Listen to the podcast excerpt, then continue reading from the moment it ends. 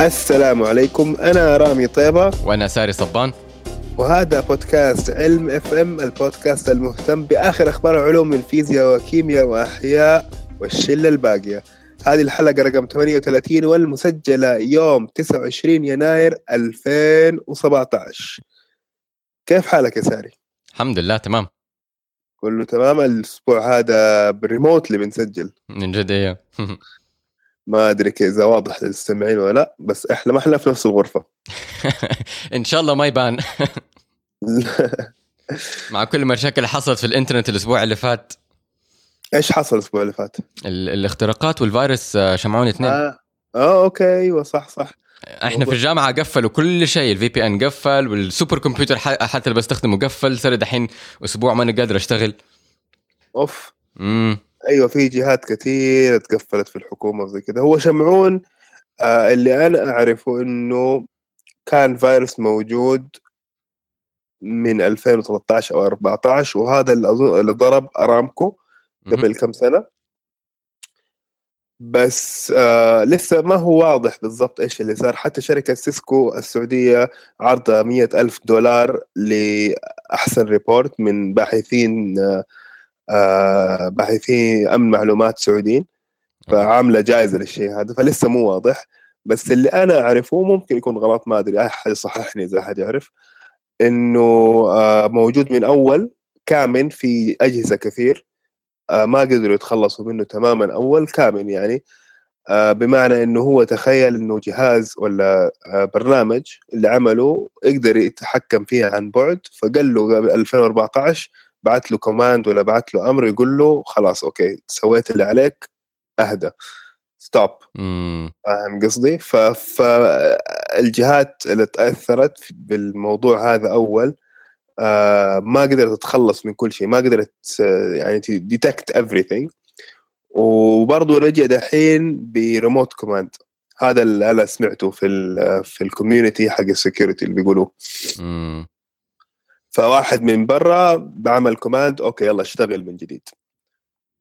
مع- ومعقول ال command بيقدر يخترق كل الكمبيوترات هذه؟ ما يكون مثلا آه، عليه زي آه، آه، عداد اللي مثلا يوم كذا الساعة كذا أنت اشتغل بنفسك؟ ممكن هذه طريقه طريقة أخرى بس الطريقة الاذكى إنك أنت يكون عندك تحكم كامل. امم تشغل وقت ما تشغله وت- وتطفيه وقت ما تطفيه هو طبعا أول ما يشتغل يبدأ إيش؟ ينسخ نفسه ويخش على في ال network اللي هو فيها ويبدأ إيش؟ ينشر نفسه على كمبيوترات كثير. زي ال worm. هو هو نوع من أنواع ال worm. والله ما يعني هو في في في آه تفسير ولا تعريف تقني بين الفيروس وبين ال worm وبين ال malicious آه spyware والكلام ده كله بس آه دائما أنسى الفروقات وما- وما في أخش آه أعمل لكم محاضرة في السكيورتي. شيء أنا ماني فاهمه أصلا. طيب آه نخش في الأخبار؟ ندخل في الأخبار. هجين الجنين البشري الخنزيري. أستغفر الله من بداية كده إيه. إيش الموضوع يا ساري؟ طيب هذا هذا الحقيقة بحث مرة كبير. لأنه في علماء آه، عملوا جنين آه، مخلوط من بشر وخنزير. مم كيف يعني؟ طيب ت- ش- ش- آه، إحنا نسميه chimera تمام؟ زي ما تشوف مرات في علم الخيال في أفلام الخيال العلمي تعرف اللي هو يكون مثلا إنسان ولا قرأت أنت قصة The Island of Doctor Moreau لا بس فهمت قصدك ال chimera اللي هو في الأغري في, ال... في الأساطير الإغريقية مثلا حصان و... ورجل فوقه. مزبوط أيوه أيوه أيوه. ف... فإحنا عندنا في الأحياء دائما نعمل كذا شغلات طبعا ما بنعمل حصان وبشر بني آدم فوقه بس يعني بنخلط جزيئات أو بروتينات دي إن اي خلايا من حيوانات مختلفة عادة الفأر. وال... والجردون عشان نقدر نشوف آه، كيف ممكن يتعايشوا مع بعض. يعني مثلا ياخذوا البنكرياس حقة الفار ويحطوها في الجردون ويشوفوا هل هتتأقلم هل حتكبر هل يقدروا يزرعوها هكذا. فهذا نحن الجردون؟ اللي هو الجرث؟ ال- ال rat. الجرث okay. تمام. ف هذا المنطق إحنا بنسويه من زمان. يعني أنا مثلا في أيام الدكتوراه حقتي عملت مضاد جسدي مكون من فار وحصان وكلب. آه وبعدين واحد تاني فار وحصان وبني آدم. فاهم علي؟ فهذه إحنا نسميها كايميرا. فهم سووا نفس الشيء برضو عملوا جنين كايميرا مكون من خلايا آه، بشرية وخلايا آه، خنزيرية. الفكرة حقتها إنه يبغوا يكونوا خنزير فيه له أعضاء بشرية عشان الإنسان اللي محتاج زراعة عضو يقدر يلاقي عضو متوفر له. لأنه نسبة كبيرة من الناس يحتاجوا زراعة أعضاء زي مثلا زراعة قلب زراعة آه، كلى زراعة رئة. بيضطروا يستنوا أحد يتوفى عشان ياخذوا الأعضاء حقته. ونسبة كبيرة من الناس يموتوا هم منتظرين. مزبوط فالفكرة حقتها إنك أنت تكون حيوان وفي له الأعضاء حقت البشر هذه. دحين ليش خنزير؟ ناس كثير يسألوا طب ليش خنزير؟ طب ليه مش آه، كائن حي ثاني؟ آه، عدة أسباب، واحدة من الأسباب حقتها إنه الجينات آه، آسف لا مو الجينات الأعضاء حقت الخنزير نوعا ما مقاربة أو أقرب شيء للحجم حقت الأعضاء حقت البشر، يعني القلب حق الخنزير شوية نوعا ما يشبه الحجم حق البشر. قلب البشر مقارنة مثلا بالبقر القلب حقهم شوية كبير فاهم علي؟ فبالتالي نوعا ما إذا أنت حتعمل زراعة أعضاء جوة الحيوانات هذه أنت ما تبغى يكون في اختلافات كبيرة. okay. فالطريقة اللي سووها هم؟ في أسباب أخرى؟ واحدة من الأسباب الثانية إنه الخنزير مرة رخيص. okay. آه ال ال البروتوكول اللي سووه سووه في ال Salk Institute في أمريكا. و عملوا أو أخذوا الجنين حق الخنزير وقفلوا جينات معينة. هذا اللي أنا فهمت إنه قفلوا جينات معينة الجينات اللي هي مثلا تخلي القلب يتكون تخلي الرئة تتكون هكذا. وأخذوا خلايا جذعية بشرية وزرعوها في الجنين. فبالتالي الجنين يطلع يصير آه، يطلع بقلب بشر يطلع برئة بشر هكذا. okay. ف في واحدة من المج... طبعا لا تنسى إنه أي بحث إحنا بنس... أو تقريبا تقريبا أي معلومة أو أي خبر بنتكلم فيه إحنا في علم FM هو 10 سنين في المستقبل. يعني البحث هذا ما حنلاقيه بكرة في السوق عارف؟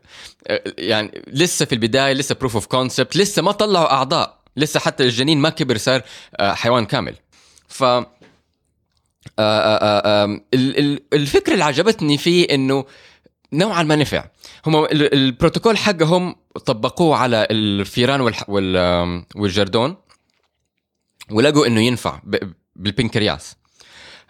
لكن الجينات بين الجردون والفار يشبهوا بعض.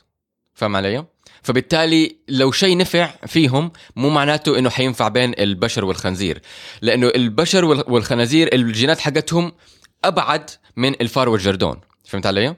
مزبوط. ثاني شيء الجنين حق الخنزير أنا أعتقد يقعد 30 ولا 25 يوم ماني فاكر بس الجنين حق البشر يقعد 40 يوم في الرحم لحد ما يولد.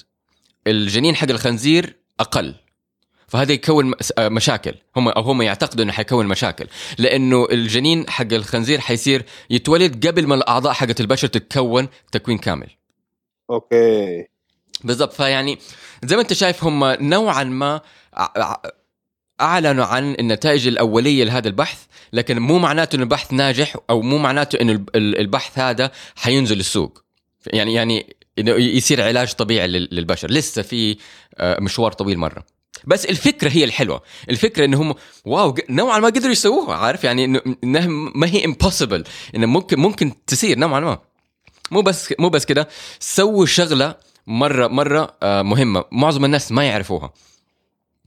آه، استخدموا آه، بروتوكول ال CRISPR. إحنا تكلمنا عن ال CRISPR قبل كده اللي هو الجهاز المناعي حق البكتيريا اللي يقدر يروح يحلل الجينات حقت الفيروس. لكن إحنا بنستخدمه كتقن كماد أداة تقنية عشان نكفل جينات أو نفتح جينات. بس في هذا المثال في هذا البحث هم قفلوا جينات. إحنا في الجينوم حقنا في فيروسات. تمام؟ انت لا تنسى انه الفيروس لما لما يدخل عند البشر مرات كثير بيلحم الجينات حقته مع الجينات حقت البشر. فمعناته ممكن نتوارث بعض أنواع من الفيروسات. وفي بعض نسبة كبيرة من الفيروسات هذه في سبات. ما تطلع. آه، كل الحيوان كل الحيوانات عندهم نفس نفس المنطق. فلو انت عندك خنزير وفي له ال... الفيروسات النائمة جوا الجينوم حقه. هو ما ما تمرضه ما بتطلع عارف؟ لانها خلاص تأقلمت في الجينوم حقه ما بتطلع. لكن أنت أديته أعضاء مختلفة ممكن تطلع وتصيب هذه الأعضاء. فأنت ما تبغى يكون عندك فيروس معين مصيب واحد من الأعضاء وأنت ما أنت عارف عنه ولا ما أنت كاشفه وتزرعه في بني آدم والبني آدم هذا يموت أو يطلع ينتشر فيروس جديد بين البشر. فهم استخدموا بروتوكول حق الكريسبر عشان يقفلوا جزء كبير من هذه الجينات اللي هم يعتقدوا إنها تكون فيروسية. فهذه هذه نقطة برضو تديك دلالة إنه التقدم حقهم مرة متطور. يعني ما هو شيء بدأ مو مسكنا أو جنين ونزرع فيه خلايا جذعية.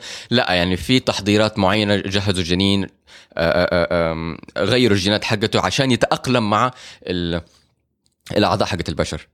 حلو. طيب إيش المشاكل الأخلاقية اللي ممكن تسبب في بروتوكول زي كذا؟ لو انتشر صار عندك مزارع خنازير فيها أعضاء بشر. أتخيل في يعني أسئلة أخلاقية كثير ممكن آه تطلع لنا. أيوه في يعني في أول ناس حيجوا لك حيقول لك رفق بالحيوان. حيقول لك لا أنت كده بي بي بتنمي كائنات حية حيوانات وبتموتها لأغراض لأغراض لأغراض بشر يعني لمصالح بشرية. حقوق حقوق الحيوان. حيطلعوا يقولوا آه لا هذا ما ينفع. إيش كمان؟ إيه.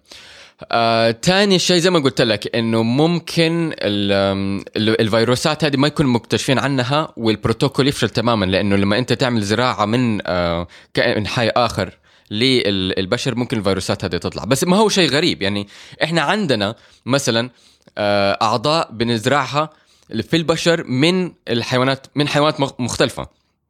زي مثلا آه الصمامات القلب يعني في صمامات قلب آه بقرية يعني ما هي مثلا آه، آه، متغيرة جينيا لا هي نفسها بقريه بيحطوها في البشر. فطبعا بتسوي نوعا ما من المشاكل لكن آه، ما هو شيء امبوسيبل يعني لسه موجود. فهذه واحدة برضه من المشاكل اللي ممكن تطلع. تاني شيء دائما الناس حيقولوا لك فلسفة معينة. يعني أنت دحين بتغير هو شوف أنت أنت غيرت الجينات حقت الخنزير بس ما حطيت ما دمجتها مع مع جينات بشرية. بس حفصل النقطة هذه بعد شوية. بس في بعض الناس حيجي يقولوا لك لا أنت كده بتغير الجينات أنت بتكون كائن حي جديد هذا ما ينفع. يعني في فلسفة كثيره أخلاقية آه، ومفاهيم فلسفية الناس حيتناقش فيها بتقوم بدور الإله.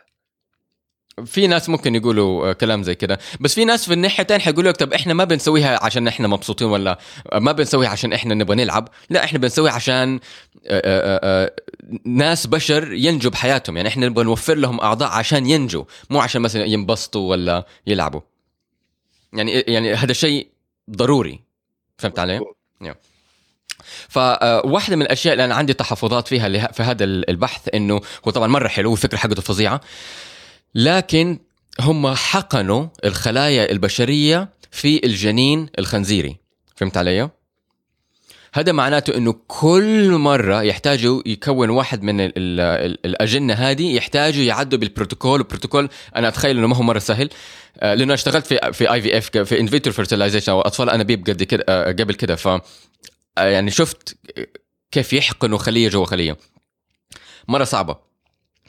فتخيل انت كل مرة تبغى جنين آه، خنزيري آه، تحتاج تحقن له خلايا جذعيه بشرية. البروتوكول مرة صعب وفي له نسبة فشل يعني أنا أتوقع إن في له نسبة فشل عالية. فهذه واحدة من التحفظات. أنا كنت أتخيل يعني أول ما قرأت المقالة كنت متخيل إنهم غيروا الجينات. فهمت علي؟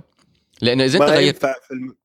ما ينفع إنه يشوفوا لهم يعني يمكن آه، في المستقبل يشوفوا لهم طريقة إنهم آه يصير خلاص automated ولا؟ أنا متأكد أنا متأكد إنه حيكون automated آه في المستقبل إنه حيغيروا الجينات permanently آه حقت الخنزير يصير الخنزير يطلع بأعضاء بشرية ولما يتجانس مع خنزير زيه يطلع كمان آه، جيل جديد بنفس الأعضاء حقت البشر. فبالتالي ما يحتاجوا يحقنوا كل مرة ما يحتاج يعمل البروتوكول الطويل هذا كل مرة. خلاص أنت عملت فصيلة من هذه الخنازير أو من هذه الحيوانات هم خلاص يتجانسوا مع بعض وخلاص انت تشيل تشيل يدك من الموضوع. ممكن تحطهم كده في مزرعة وخلاص فهمت علي؟ فبالتالي الموضوع يصير مرة رخيص وما يحتاج تقنية عالية. ممتاز. طب على سيرة المستقبل في برنامج جوال يشخص سرطان الجلد. مزبوط إيش أيوه رأيك؟ هذه تكلمنا عنها وقلت لك إنها حتصير يوم من الأيام بس كنت متوقع في المستقبل.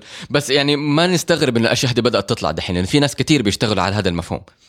إنه آه، يستخدموا آه، ال- التقنية الآلية الحاسوب البرمجة عشان يشخصوا أو أو آه، آه، آه، يست- آه، يستخدموها لأغراض آه، تشخيص طب آه، طبية. فإيوه يعني فعملوا يعني أنا برنامج. أستخدم الجوال وأحط الكاميرا على جلدي ويعرف إني عندي سرطان جلد ولا لأ يعني؟ هم هم ما وصلوا للنقطة دي بس هم يعتقدوا إنه قريبا ممكن يوصلوا للنقطة دي لأن هي في النهاية في النهاية برنامج. فمعني ما, ما تحتاج أنت حاسوب كبير ولا super computer ولا شيء آه، معقد ولا غالي. في النهاية هي software فهمت علي؟ طب إيش المانع إنه أنا ممكن أسوي الشيء هذا حتى لو في ال cloud يعني يصور الجهاز التطبيق هذا يصور جلدي ويبعته لل cloud وال cloud يعمل ال- الحسابات حقته واجد ممكن. النتيجة. ممكن أيوه ما هذه هي الفكرة. الفكرة إنه هم عملوا software وال software ما يحتاج يعني ما عملوا مثلا hardware فهمت؟ ما عملوا مثلا كمبيوتر معين لا هم عملوا برنامج ممكن يشتغل على أي كمبيوتر بما فيه الجوال بما فيه ال- ال- ال cloud فهمت علي؟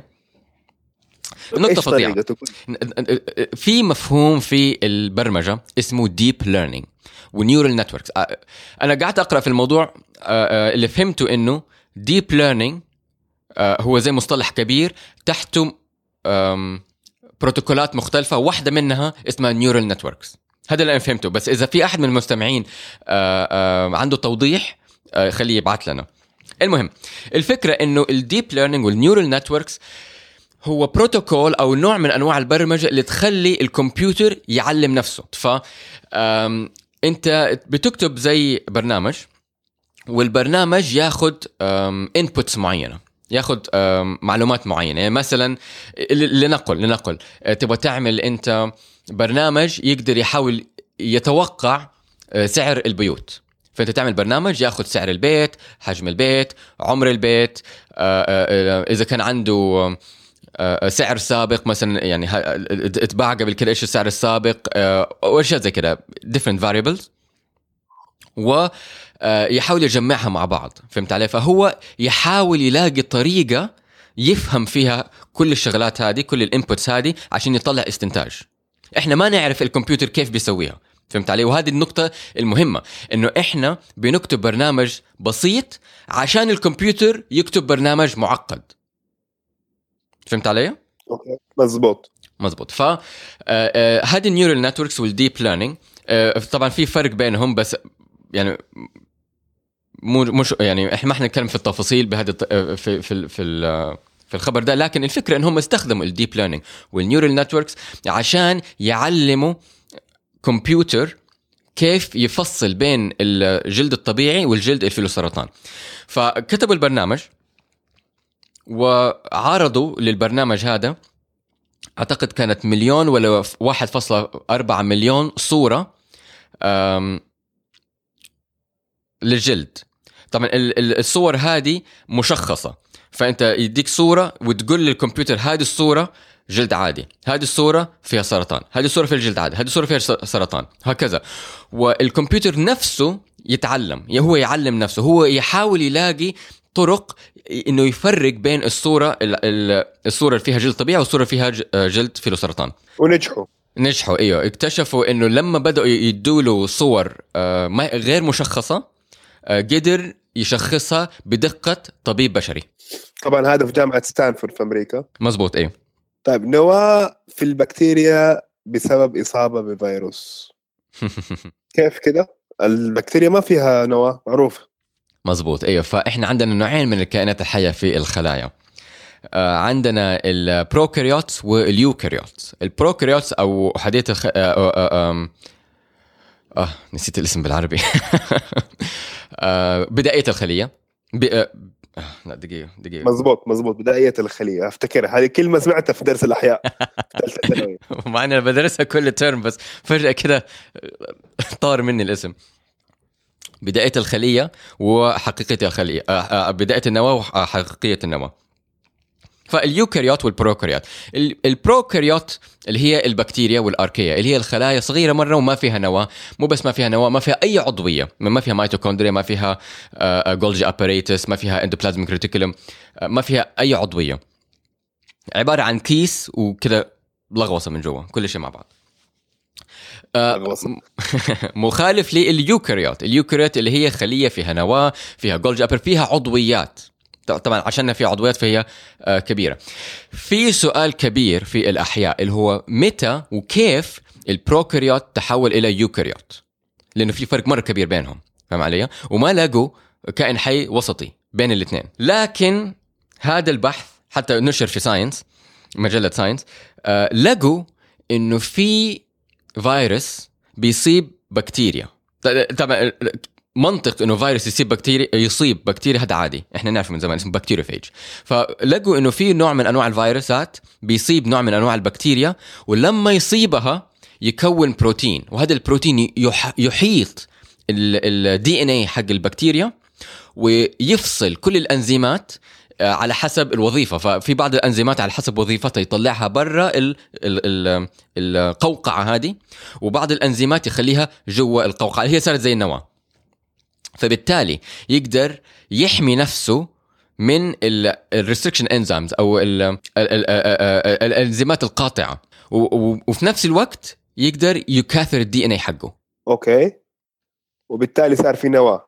لا مو صار في نواة بس يعتقدوا إنه يمكن كذا النواة بدأت تطوريا evolutionary طب في البكتيريا هذا الشيء سهل يعني تقدر تسوي أجيال من البكتيريا آه كثير في ظرف زماني قصير. مزبوط؟ إيوه إيوه. ما قدروا يسووا كده؟ لا لا الم- الم- المنطق, المنطق مختلف. المنطق اللي إحنا بنتكلم عنه إنه كيف البكتيريا أو ال prokaryote تحولت إلى eukaryote؟ كيف البكتيريا تحولت إلى خلية فيها نواة؟ فهم يعتقدوا دحين إنه غالبا في فيروس عشان يحمي نفسه يعني الفيروس هو ما بيساعد الخلية هو بيساعد نفسه هو أناني فاهم علي؟ فهو تطور بحيث إنه لما يصيب البكتيريا الطريقة الوحيدة اللي ممكن ينجو جوا النوع هذا من البكتيريا هو إنه يكون نواه، إنه يفصل الدي إن اي حق البكتيريا من باقي العض... ال- ال- الجزيئات حقتها.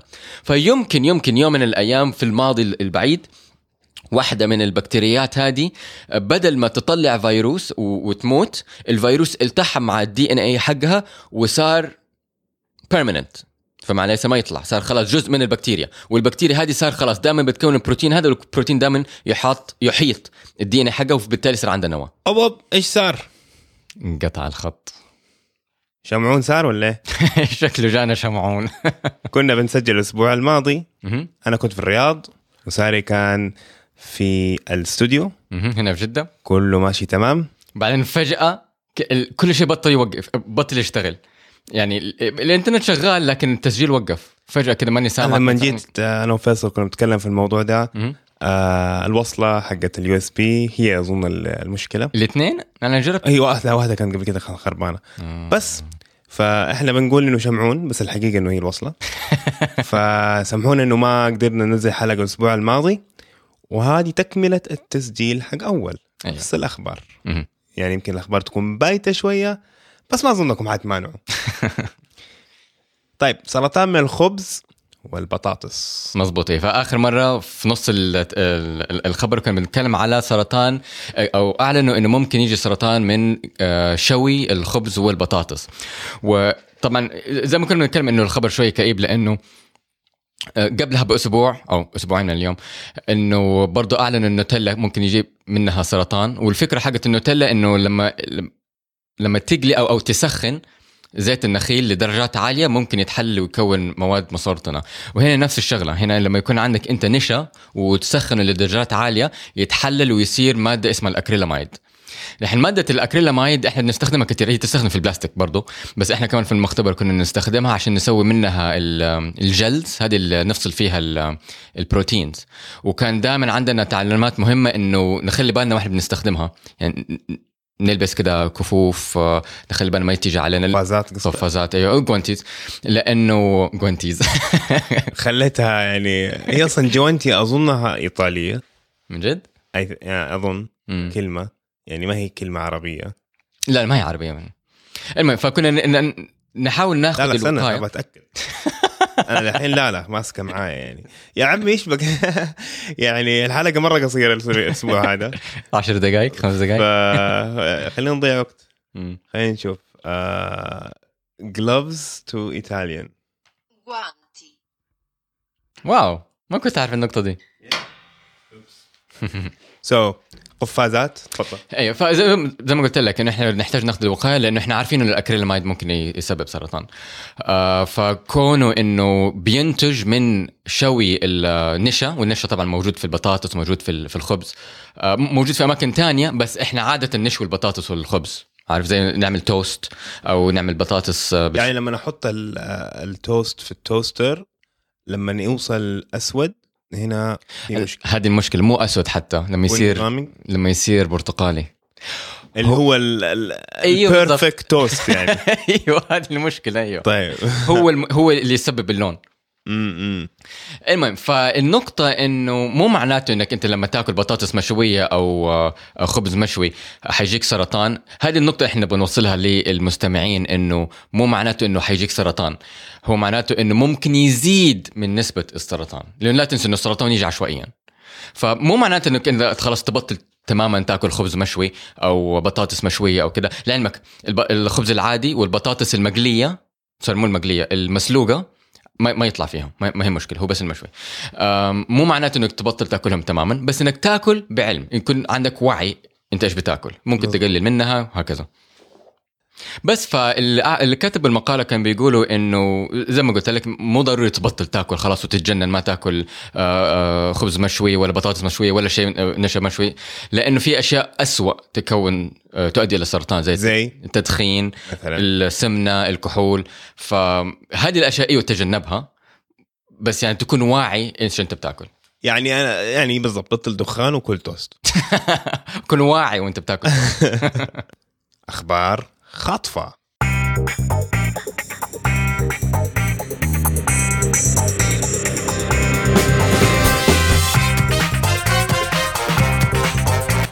علماء يجدون الهرمون الدماغي المسؤول عن حرق الدهون هذه مرة حلوة أنا قريت ال- الأسلوب ولا البروتوكول ولا التجربة اللي حاولوا ولا كيف توصلوا المعلومة هذه. استخدموا فيها الديدان أظن صح؟ أيوه آه، الديدان واحدة من ال model organisms إحنا بنستخدمها في طيب. البحوث تقدر تقول لنا كم كمان عن الموضوع ده؟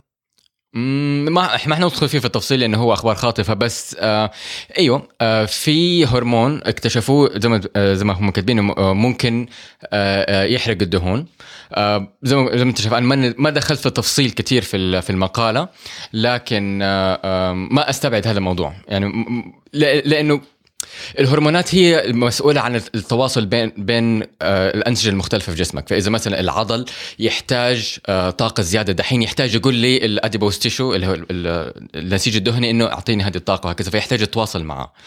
آه، أنا مستغرب إنه لقوها في الدماغ. هذا بس النقطة اللي أنا مستغرب فيها. إنه الهرمون موجود في الدماغ أيوه لا تنسى إنه الدماغ أو أو الأعصاب مكسوة ب بزي نسيج اسمه المايلين شيث الأعصاب زي الأسلاك. لو أنت عندك أسلاك وكلها مكشوفة الكهرباء تبدأ تعمل ماس وتتلخبط مع بعض صح؟ مزبوط فالأعصاب نفس الشيء. آه، كل عصب أو كل خلية عصب آه، مكسوة بزي آه، دهن. هي خلية تانية بتلف حوالينها عشان تفصلها عن الأعصاب المجاورة ليها. فبالتالي يصير كل عصب يروح للمسار حقه والطاقات العصبية ما تنط من مكان لمكان آخر. وهذه مشكلة الإنسان يكون عندهم آه، نحف جامد أو في مجاعة أو كده آه، أو الناس اللي عندهم multiple sclerosis أعتقد هو multiple sclerosis اللي هو الجهاز المناعي يبدأ يأكل هذا ال myelin sheath يبدأ يحصل له مش- مشاكل عصبية. آه okay. فأنا مستغرب إنه يكون في هرمون يحرق الدهون في ال- الدماغ لكن واضح إنهم لقوه بس زي ما قلت لك أنا ما دخلت بتعمق كثير في المقال فما أقدر علماء يكتشفون حشرة غريبة ذات رأس مثلث شبيهة بالكائنات الفضائية في الخيال العلمي ومحفوظة في العقيق. wow. وتجبر العلماء لتكوين رتبة جديدة أو order جديد wow. في ال animal kingdom order هذا مرة عالي. والله فاخترعوا شيء جديد للحشرات للحشرة هذه. order جديد إيه. order جديد. إيه. أم... أنا اللي عرفته إنه ك- في المقالة بيقولوا إنه في 33 order آه، في في التصنيف هذا. للحشرات. بس الحشرة هذه الجديدة ما تخش في ولا واحدة من 33 فظيع amazing amazing مرة شيء حلو أيوه لو تشوف الصورة حقتك من جد كأنها ET شفت كيف؟ راسها مثلث كده غريب ويعني حتى ال- ال- الدكتور ولا العالم اللي اكتشفها. أول ما شافها على طول عرف إنه هو يعني أول ما شافها عرف إنه هذا شيء آه يعني مميز. مم. بس عشان شاف راسها مثلث ويقول لك إنه آه الحشرة هذه يعني ليترالي تقدر تطالع 180 درجة وراها. يعني تقدر تجري وتطالع لورا واو. إنه راسها آه بتحرك بالطريقة هذه. مم. تحرك غريبة. 180 درجة. بس اللي فهمته إنها منقرضة لأن لقوها في عقيق. أيوه. بس ال- ال- الفيزيولوجية حقتها لما حل حللوها. درسوها. درسوها انه كده. يعني. wow فظيع. خسارة إنها انقرضت. اكتشاف معدن موصل للكهرباء وليس للحرارة. مم. مما يخرق قانون Wiedemann Franz الذي يذكر أن الموصلات الجيدة للكهرباء تكون أيضا موصلات جيدة للحرارة. وهذا الاكتشاف اكتشفوه في الجامعة حقتي. wow. في UC Berkeley nice بس آه ال ال يعني المميز في الموضوع هذا اولا إنه القانون هذا مهم. وثانيا إنه يعني له تطبيقات كثيرة من أهمها إنه إذا عندك أنت آه ماكينة تقدر تاخذ بالطريقة هذه تقدر تاخذ الحرارة المنبثقة من الماكينة وترجعها في النظام. ككهرباء آه عشان أول ما كنت تقدر تسوي كده عشان المادة اللي حتوصل ال- الح- الحرارة اللي طالعة من الماكينة تحولها لكهرباء بتطلع حرارة. مظبوط. فالهدر هدر حاصل. حاصل. بس في الحالة هذه عندك أنت موصل الكهرباء وما يطلع حرارة. فأي كل الحرارة هذه اللي بتطلع ممكن تنسحب في السيستم عن طريق ال- الموصل هذا وترجع. مرة حلو. Yeah. مرة حلو. ممكن الكمبيوترات حقتنا تصير آه، آه، أدائها أعلى. ممكن. و- وكمان يعني سايلنت من غير من غير دوشة من غير مروحة. ما في صوت المروحة. ما الله أعلم. استنى ونشوف إحنا قاعدين نتفرج. العالم بتقدم وإحنا جالسين نتفرج. آخ. طيب هذا كل اللي عندنا الأسبوع هذا. أنا رامي طيبة. وأنا ساري صبان. السلام عليكم. أنا خالد إيهاب من عمان الأردن. علم FM بتقديم رامي طيبة وساري صبان. تابعوهم على iTunes أو SoundCloud ابحثوا بالعربي على علم FM بدون همزة أو على مستثمر وإذا عندكم أي تعليقات أو اقتراحات تواصلوا معهم على تويتر at ilm underscore fm واتركوا تعليقاتكم على ال iTunes.